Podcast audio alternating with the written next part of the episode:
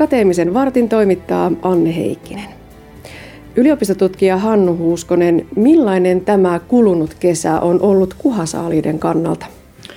No, tämä on ollut vähän, voisi sanoa, semmoinen ongelmallinen kuha, kuha vuosi tai alkukesä, että, että nyt on ollut niin kuin yleisesti ottaen vedet ovat erittäin kylmiä. Että meillä oli muutamia lämpimiä päiviä kesäkuussa, heinäkuussa, mutta kokonaisuutena niin vedet ovat hyvin kylmiä ja se tarkoittaa yleensä sitä, että kuha ei hirmu hyvin käy pyydyksiin. Kuha tahtoo olla silloin syvällä ja sitä on sitten vaikea saada näihin niin kuin aktiivimenetelmillä ja myös sitten näillä passiivisilla niin kuin rysillä ja, ja verkoilla.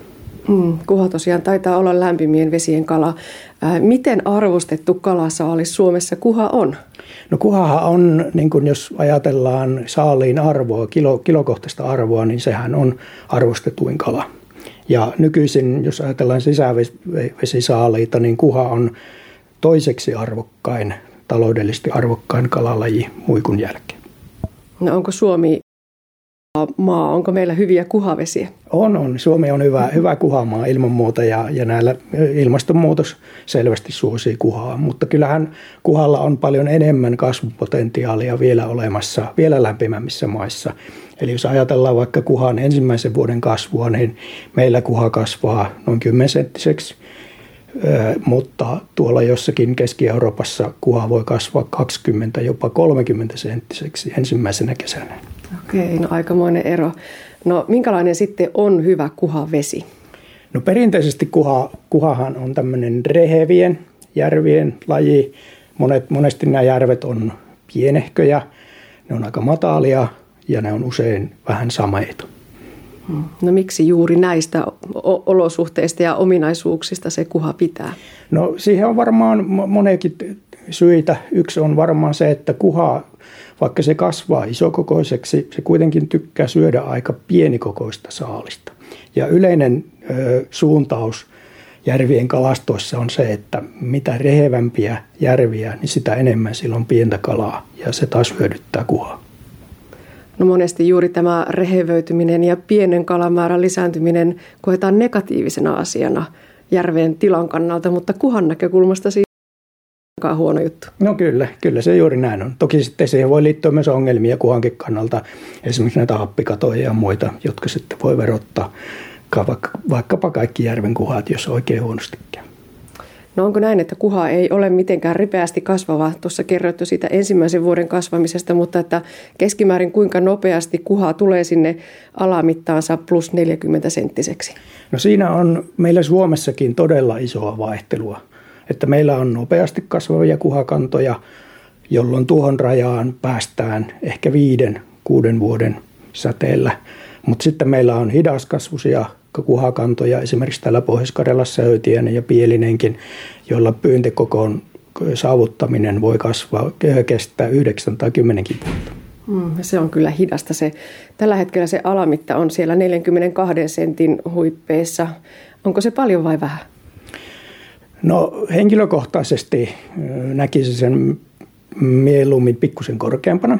Eli meillähän oli ennen kuin tuli tämä viimeinen kalastuslain uudistus, meillä oli virallinen alamitta oli, oli tuota 37 senttiä, mutta meillä oli sitten niin kuin järvikohtaisesti poikettu näistä määristä, että esimerkiksi tässä höytiäisellä kuhan alamitta oli jo 45 senttiä. Mutta sitten kun mitta tuli, joka on siis valtakunnallisesti 42 senttiä, niin siinä yhteydessä tämä tiputettiin tämä Höytiäisenkin alamitta. Mitä se alamitta kertoo? Mitä sillä halutaan säädellä? No periaatteessahan sillä halutaan turvata se, että jokainen kuha-yksilö pystyisi lisääntymään ainakin kerran. Sehän se niin kuin sen perimmäinen tavoite siinä on. Mutta se toimii aika huonosti, koska jos meillä on hyvin tehokasta kalastusta, siinä käy niin, että me pyydetään aina ne nopeakasvuisimmat kalat ensiksi jolloin sitten sinne lisääntymään jää niitä hidaskasvuisia kaloja. Ja jos se kalastus on tarpeeksi voimakasta, niin siinä käy lopulta niin, että, että kalat pyrkivät, eivät tietenkään tarkoituksella pyri, mutta sinne valikoituu semmoisia yksilöitä, jotka sukukypsyvät hyvin pienikokoisina. Ja se rupeaa sitten pyörittämään semmoista noidan kehää, että kalojen koko pienenee vaan koko ajan. Te olette nyt viimeisimmäksi tutkineet kuhaa täällä Pohjois-Karjalassa höytiäisellä. Hannu Huuskonen, millainen höytiäinen on Kuhajärven? No höytiäinen on, on hyvä, hyvä Kuhajärvi ja ilman muuta Suomen parhaimpia Kuhajärviä. Ja tämä höytiäisen tekee mielenkiintoiseksi näin tutkimusmielessä se, että, että se ei ole tämmöinen perinteinen Kuhajärvi, mitä tuossa äsken puhuttiin, vaan se on suuri, se on syvä ja täältä eteläosilta on kirkasvetinen järvi. Ja nyt kun meillä oli, meillä oli taustatietoa vuonna 2010, tehtiin semmoinen kalastustiedustelu, jossa havaittiin, että kuhasaalit on ihan ennätyksellisen korkea Suomen mittakaavassa, niin sitten haluttiin lähteä tähän tutkimukseen ja selvittelemään vähän, vähän tämän hyvän saaliin syitä. Tosiaan tuo tuottomäärä on yli 150 000 kiloa kuhaa, se vuotuinen kuhasaalis. Mihin sitä voisi verrata? No, no ehkä hyvänä verokkina voisi toimia tuo vielä vähän pikkusen pohjoisempana sijaitseva Oulujärvi, jonka kuha on brändätty aika hyvin ihan Etelä-Suomea myöten. Siellä on hyvänä vuonna saatu saman verran kuhaa kuin höytiäisestä. Mutta kun otetaan huomioon, että Oulujärvi on pinta-alaltaan yli kolme kertaa höytiäistä isompi, niin sitten alkaa jo hahmottua tämä höytiäisen suuri kuhan tuottavuus. Tässä tutkimuksessa selvititte muun muassa sitä kuhan vuoden aikaisvaellusta. Sanotaan, että kuha on vaelluskala. Mitä se tarkoittaa? Joo, kuhalla tiedetään olevan taipumusta liikkeisiin. Ne voivat siirtyä kutualueelle, syönnösalueelle, talvehtimisalueelle. Mutta sitten kun ruvetaan puhumaan vaelluksesta, vaelluskin on siis liikkumisen muoto, mutta se on semmoinen eri, erityinen muoto. Eli vaelluksella tarkoitetaan sitä, että liikkeet ovat yleensä ennustettavia ja myöskin toistuvia. Ja tätä nyt ruvettiin sitten nimenomaan selvittämään, että tapahtuuko höytiässä säännönmukaista vaellusta näiden eri, eri habitaattien välillä. Eli onko se periaatteessa talvi-kesävaellusta vai lisääntymisvaellusta vai minkä tyyppistä? No, no tässä höytiässä havaittiin sit sillä lailla, että, että kalat talvehtivat täällä järven syvissä eteläosissa, jossa vesi on lämpimintä talvella, koska se lämmin vesi painuu sinne pohjaan. Sitten keväällä ja alkukesästä kalat lähtevät kutemaan. Kutualueet sijaitsevat tyypillisesti matalemmilla alueilla ja semmoisilla alueilla, missä vesi lämpiää nopeasti. Ja näitä löytyy sitten höytiäiseltä tuolla pohjoisen ja läntisen alueiden lahtialueilta. Ja sitten kudun jälkeen ne näyttivät kalat jäävän niiden kutualueiden lähelle syönnöstämään ja kasvamaan. Ja sitten vasta syksyllä, ehkä elo-syyskuulla, niin aletaan pikkuhiljaa siirtymään sinne talvehtivissa symänteisiin. Tämä syönnösvaihe on terminä aika hauska. No se tarkoittaa tätä kasvuvaihetta, eli kalathan kasvaa silloin, kun vesi on lämmintä, eli kesällä, ja syönnöstävät silloin paljon, ja talvella sitten vaan enempi olla möllötellään siellä kylmässä vedessä, eikä, eikä juuri kasveta ollenkaan. No miten pitkä tämä kuhan vaellus nyt näin höytiäisen tapauksessa parhaimmillaan, pisimmillään voi olla? No tämä järvi on kokonaispituudeltaan noin 50 kilometriä. Ja me havaittiin kyllä, että yksittäinen kala saattoi vaeltaa yhden, yhden vuoden aikana sen 50 kilometriä. Mutta tietenkin pitää muistaa se, että että kun me käytettiin tämmöistä niin sanottua perinteistä merkintämenetelmää, eli me saadaan tietoa vaan se vapautuspaikka ja pyyntipaikka, niin me ei suinkaan tiedetä, että miten pitkiä matkoja ne todellisuudessa ne kalat uivat sillä järvessä. Joo. Mm, tässä tota, havaittiin myös tuosta kalojen ruokailusta, ravinnosta jotakin aika yllättäväkin. Joo, no, no ehkä yllättävä havainto oli se, se hyönteisten suuri osuus niin kuin lukumäärällisesti.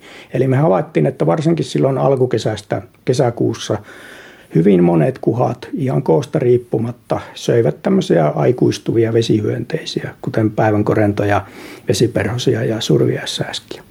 Mutta kuhan kannalta näiden hyönteisten merkitystä ravintona, niin eipä niillä kyllä semmoista ravitsemuksellista merkitystä ole, ne ovat niin pieniä. No tosiaan, kun tutkitaan kaloja, joissa ei ole mitään tota, lähettimiä eikä rengastuksia eikä muutakaan, niin miten ihmeessä tällaista vaellustutkimusta saadaan tehtyä ihan käytännössä? No käytännössä se vaatii sen, että meillä pitää olla paljon kaloja, jotka merkitään, koska niistä kuitenkin aika iso osa jää sitten uudelleen pyytämättä. Eli tässä tapauksessa meillä oli noin 1100 kuhaa merkittiin, ne pyydettiin rysillä, uistelemalla, jikaamalla tuolta järvestä ja vapautettiin sitten heti pyydystyksen tai anteeksi merkinnän jälkeen takaisin järveen. Ja sitten tämä merkkipalautus, tämä oli Luonnonvarakeskuksen organisoima, eli kalastajat ilmoittivat nämä palautetut merkit sitten tuonne Luonnonvarakeskukseen ja saivat viiden euron korvauksen jokaisesta ilmoittamasta merkistä. Ja tätä aineistoa kerätti sitten viisi vuotta. Eli nämä on sitten aika pitkäaikaisia tutkimuksia ennen kuin jotain tuloksia saadaan aikaan. Hmm. No onko tämä nyt hyvä esimerkki tämmöisestä kansalaistiedetutkimuksesta?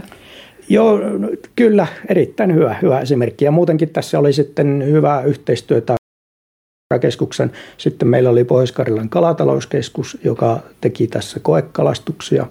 Eli me hyödynnettiin sitten heidän aineistoa, kun arvioitiin, että minkälaista ravintoa sitten missäkin päin järveä on tarjolla. Ja sitten me yliopistossa niin kuin analysoitiin tuota kuhan syömää ravintoa ja, ja koottiin sitten nämä tulokset yhteen. No mitä ajattelet tulosten merkityksestä? Säädelläänkö kuhakantoja? Voiko ajatella, että näistä tuloksista on hyötyä sen tyyppiseen kannanvaihtelusäännöstelyyn esimerkiksi? Joo, no ilman, ilman muuta, että kun osoittautuu, että, että meillä on tämmöinen vaeltava kanta kyseessä. Toki tässä pitää aina muistaa, vaikka puhutaan vaelluskalasta, niin periaatteessa aina jokainen yksilö tekee itsenäisesti sen päätöksen, että lähteekö se vaeltamaan vai eikö se lähde vaeltamaan. Ja tämän takia niin yleensä aina populaatiossa on sekä vaeltavia yksilöitä että sitten paikallisia yksilöitä. Ja niin, niin varmaan tässä höytiessäkin on. Mutta kuitenkin suurin osa näytti vaeltavan ja se tietysti tarkoittaa sitä, että meillä kun on iso järvi, meillä on esimerkiksi monta osakaskuntaa, jotka omistavat näitä vesialueita. Ja silloin pitää huomioida se, että tätä säätelyä pitäisi tehdä nimenomaan sitten koko järven niin, että jokainen osakaskunta päättäisi itsenäisesti omista hoitotoimenpiteistä. Niin kuin totesit Hannu Huuskonen, niin tämä Höytiäinen on aika poikkeuksellinen kuhajärvi. Ajatteletko, että kuha vaeltaa myös niissä tyypillisimmissä matalissa sameissa järvissä? Kyllä vaeltaa varmasti, tai siinä just päästään tietysti tähän semantiikkaan, että mikä on vaeltamista ja mikä ei ole, mutta, mutta se tiedetään, että se liikkuu ilman muuta. Mutta monesti nämä tosiaan nämä tyypillisemmät kuhajärvet on pienempiä ja matalampia, jolloin, jolloin tämmöisiä näin selviä vuodenaikaisvaelluksia siellä ei ehkä tapahdu. No mitä nyt pitäisi säässä esimerkiksi veden lämpötilassa tapahtua, jotta tämän kesän kuhasaalista saataisiin edes kohtalainen. Syksyä on vielä pitkälti ja tätä avovesiaikaa jäljellä. Joo, no varmaan nyt tämmöinen loppusyksyn lämmin jakso tekisi ihan hyvää, hyvää kalastajille. Ja se tekisi hyvää myös tänä vuonna syntyneille kuhan poikasille. Eli se tiedetään, että tämän kesän lämpötilakertymä syksyyn on yksi tärkeimmistä tekijöistä, joka vaikuttaa sitten tulevaisuuden kuhasaaliiseen. Ja tosiaan tässä höyteisen tapauksessa se, mitä tapahtuu tänä vuonna, niin sen kalastajat kokee sitten konkreettisesti noin kymmenen vuoden päästä. Mm, näinpä hidas on kierto. Kalastetaan myös talvisin. Millaisia saaliita silloin saadaan? No perinteisesti talvisen saadaan ne parhaat, parhaat saalit, eli kuha tosiaan hakeutuu näihin syvänteisiin ja se on hyvin helposti silloin verkkokalastajien saavutettavissa. Että esimerkiksi tuosta höytiäisestä niin on arvioitu, että yli 60 prosenttia niin kuhasaalista saadaan, saadaan silloin talvisaikaan. No vielä tutkijan näkökulmasta loppuun. Mitä kuhasta on sellaista vielä tutkimatta, mikä kutkuttaa tutkijan mieltä, mikä pitäisi päästä penkomaan? No varmasti on, on, on, on paljon, paljon tutkimista ja, ja tuo kuha on hyvin, hyvin tosiaan monimuotoinen laji, eli se näyttää menestyvän myös semmoisissa järvissä, jotka ei perinteisesti ole sen ajateltu sen parhaimmaksi elinympäristöksi. Eli, eli nimenomaan sitä kuhan menestymistä ja kalastuksen säätelyä erityyppisissä järvissä, niin sitä tulisi tutkia lisää.